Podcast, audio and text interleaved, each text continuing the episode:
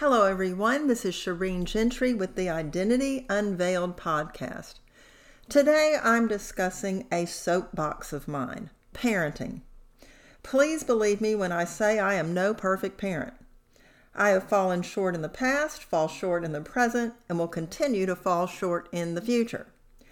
But the focus is and should be not what it means to be a perfect parent, because there is no such thing. The only goal in question to be asked is how do I parent my children, young, middle, teen, or adult, well? Here's the wonderful news regardless of your age or your child's age, you can learn to do something different now that will not only benefit you and them, but will also improve your relationship with your child. College counseling centers across the nation are concerned with the growing amount of psychological issues that they are seeing students enter college with due to helicopter parenting. Now, trust me, there are many variables that play into uh, a transition, a life transition for students as they go away to college. But I did find these statistics interesting. Over three fourths felt overwhelmed by responsibilities. Over 60% felt quite sad. Almost 60% felt lonely. Over 50% felt anxious. And what we do know about the millennial generation, who are now young adults, is that 14 to 17% is stressed. So, what has happened? What has changed? There seems to be a huge paradigm shift in what parenting is and looks like from the time I was being raised and the parents of today. This includes my age bracket of parents who now have adult children. As I think back over my childhood and the involvement of my family of origin in the realm of schooling in particular, it's interesting to note that their lack of concern and guidance became the freedom for me to choose my own path. In an odd way, it was a curse and a blessing. They had their own life challenges, which really didn't leave room for nurturance and guidance in this specific area. If you've read my book, you will have, you will have a greater understanding uh, in what occurred in my own life. If you haven't read my book, I would encourage you to head on over to Amazon and purchase a copy because a lot of what I talk about and teach in these podcasts actually has to do with a lot of the concepts that I bring forth and write about in my book. So I would like to focus on three points today. Number one, a scriptural basis for this podcast. Number two, what is helicopter parenting? And number three, what changes can you make if you feel as though you fall into this category? So, number one, the scriptural basis. Today's verse that I'm pulling from is Proverbs 22 6.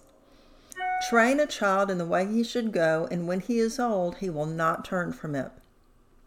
This is most likely a familiar passage you have heard numerous times, but let's dissect it. This is a proverb, not a promise. Many tend to think on this verse as it relates to outcome. But I would like to emphasize that this verse is a mandate for parents' responsibility. What does train imply in the Hebrew text? One commentary I read suggests that it refers to the physical, intellectual, spiritual, and social aspects of a child's life. What would this look like practically? Well, physically, we are responsible as parents for our child's safety and for their health. Spiritually, we are responsible for teaching according to our worldview. Hopefully, it's a Christian one. If so, this should be the hub in the wheel off from which all other aspects of parenting disperse.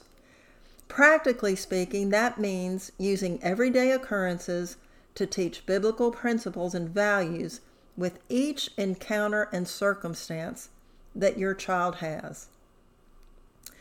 So, see, emotionally and mentally, as parents, we are responsible for helping our children gain a sense of confidence for who they are and what they do. Practically speaking, there's much trial and error in discovering where they excel and what they are passionate about. This also means allowing your children to navigate life disappointments that come their way while they're still living with you. I would like to refer back to my two latest podcasts on disappointment. Please take a, a listen to those two uh, podcasts and then pull information that is age appropriate for your own child. Again, we're all going to have disappointments, but how do we handle them? How do we navigate them? And you want to make sure that while your children are living at home with you, that you do not create a perfect world. A lot of times I feel like as as um, looking to be perfect parents, we're trying to create a perfect world for our children you could not be doing more of a disservice for them. It means allowing your children to navigate life's disappointments that come their way while they're still living with you. What would be some examples? Allow them to make a bad grade. Allow them to not make the team. Allow them to cope with any kind of disappointment, especially in middle and high school so you can assist them in knowing how to deal with life when it doesn't go their way. As a life coach, I believe that part of training a child, going back to that scripture, is also to discover where their strengths and passions lie. Allow them the opportunity to discover what they like. Is it sports? Is it music? Is it art? Is it science? Is it math? where do they do well? Give them opportunities to follow that path. In summary, as a parent, it's your responsibility to be a student of your child. This requires the following. And again, this may be hard to hear, but please, please listen to what I'm, I'm about to present and have an honest assessment of yourself as I mention these points. Number one, you will not live vicariously through them. Now, as um, again, a, a parent who has adult children, I've gone through school. I've seen what it looks like, especially in high school and college. Parents are living through their kids. Perhaps you didn't make the sports team, so now you want to be sure they do. Perhaps you didn't do that well in school, so now you're hard on them to excel. Or two, you will allow them to discover their own way. For them to take responsibility, number one, you don't live vicariously through them, you allow them to discover their own way. And then number three, you will be intentional in developing their uniqueness and individuality. So, what is helicopter parenting? What does it mean? One definition is very simple it simply implies hyper involvement in a child's life. So, on a scale of 1 to 5, where would your score fall? With 1 being not involved at all, with 5 being overly involved.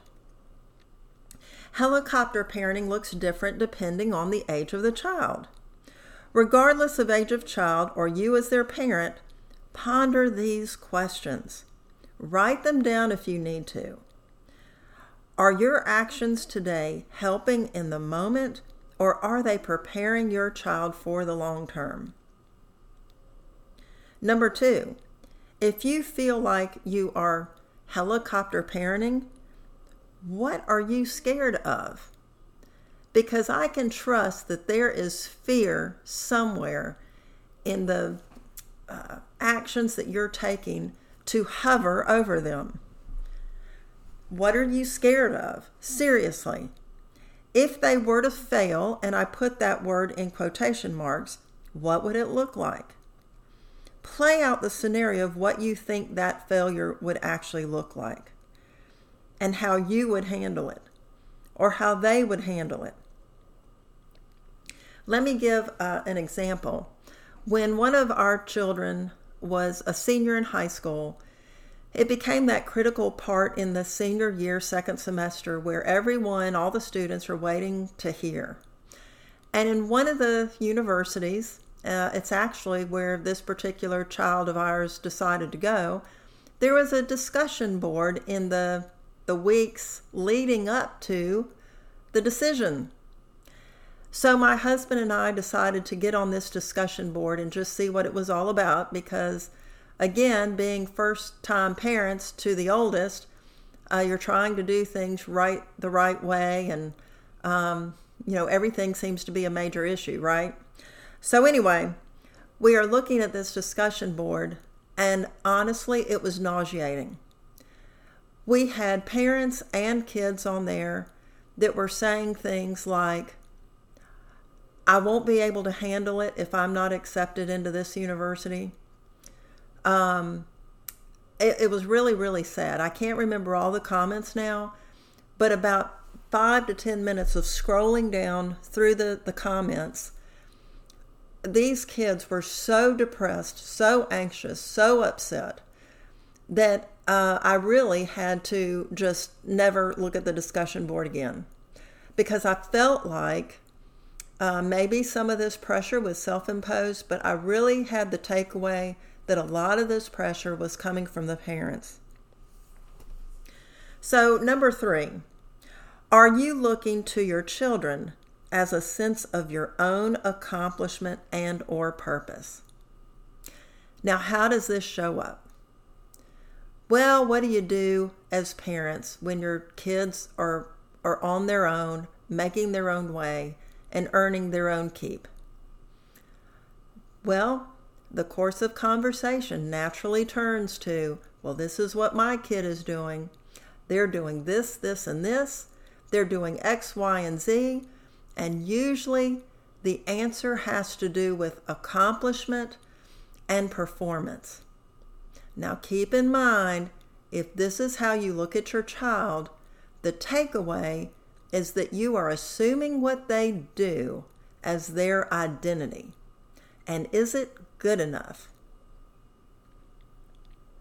Here's another hard question Are you looking to your child as your own identity?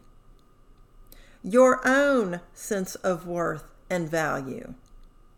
So, are these expectations expectations that they put on themselves, or do they or do they perceive that the expectation is coming from you as a parent? This is this can be problematic for your children who are making great choices, which can actually lead to pride in you as a parent, or those who make choices that aren't the best. Well, it can land you in despair. And so here is the dilemma. If you are looking for what your child does, does well or doesn't do well, um, you can actually land on either side of that continuum pride or despair. And God says, you know what? Your identity as a parent is not dependent on your children's outcome. God doesn't want your identity to settle in on any of your children. Remember that your worth isn't the outcomes of who your child is. Your worth and value come from Him alone. So here's number five as it pertains to helicopter parenting. How can you teach them to deal with disappointment? Well, first and foremost, allow them to be disappointed. It sounds really simple, but so many parents today, and I've seen it again with my age bracket, of jumping in to rescue or blame if outcomes aren't um, what you would like them to be. This includes a grade, a conflict with a peer, or even a sports placement.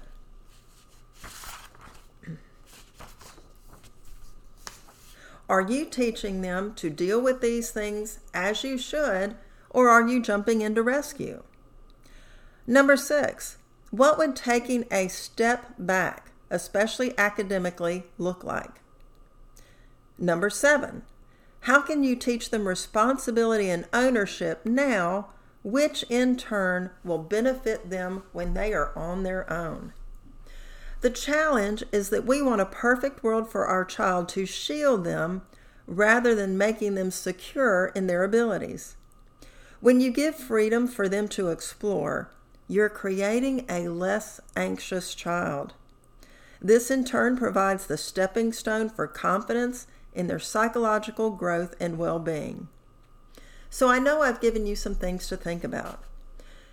Well, in terms of our third major point category, is an action plan as a parent.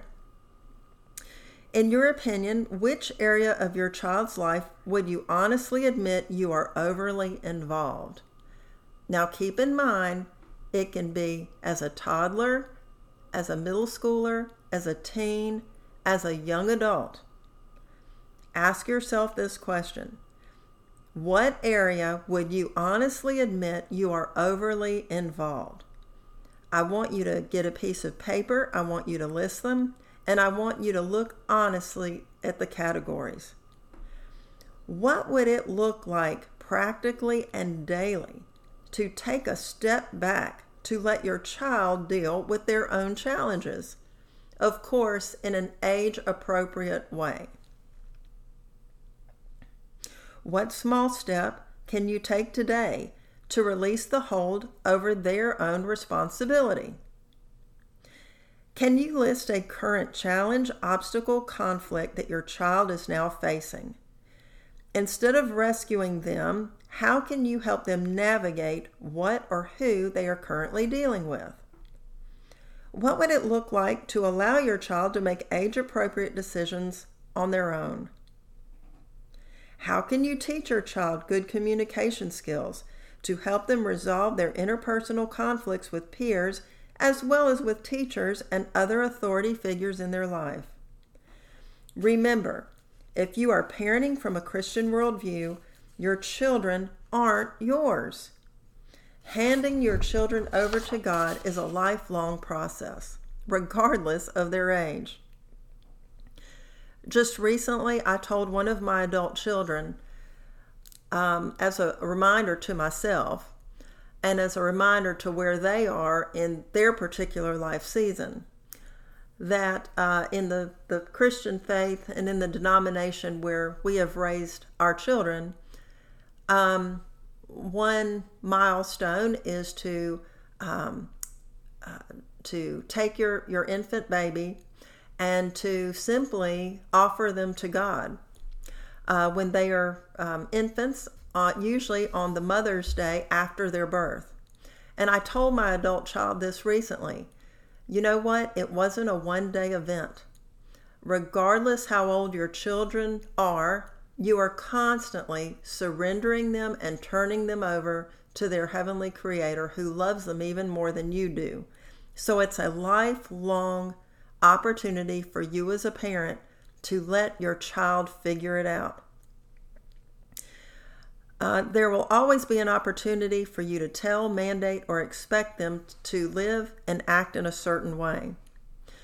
The exception for them as adults is if you feel they are making choices that could or potentially involve danger to self or others. So, again, I'm not talking about outlier situations where safety uh, and health and danger might be critical issues. If you feel like that a particular challenge is too big for you to handle, there are many resources for objective guidance and professional intervention. Remember, one of the goals for you as a parent is for you to emotionally attach to your child. You need to be the parent who provides a safe and secure place for them to come at any age. You need to show yourself trustworthy. Most of all, they need to know that they are loved and accepted for who they are, not what they do. Keep the perceptions in the forefront of your own mind for how they see you parenting. Are you upset for any grade that is less than an A? Are you demeaning if they don't play well in a sport? What do you say? What is the message you are sending them? Remember, how they perceive you is critical. Take any necessary steps today to become the better parent, not the perfect parent. Allow the Holy Spirit to show the growth areas in your own life. Until next time, this is Shireen Gentry with the Identity Unveiled podcast.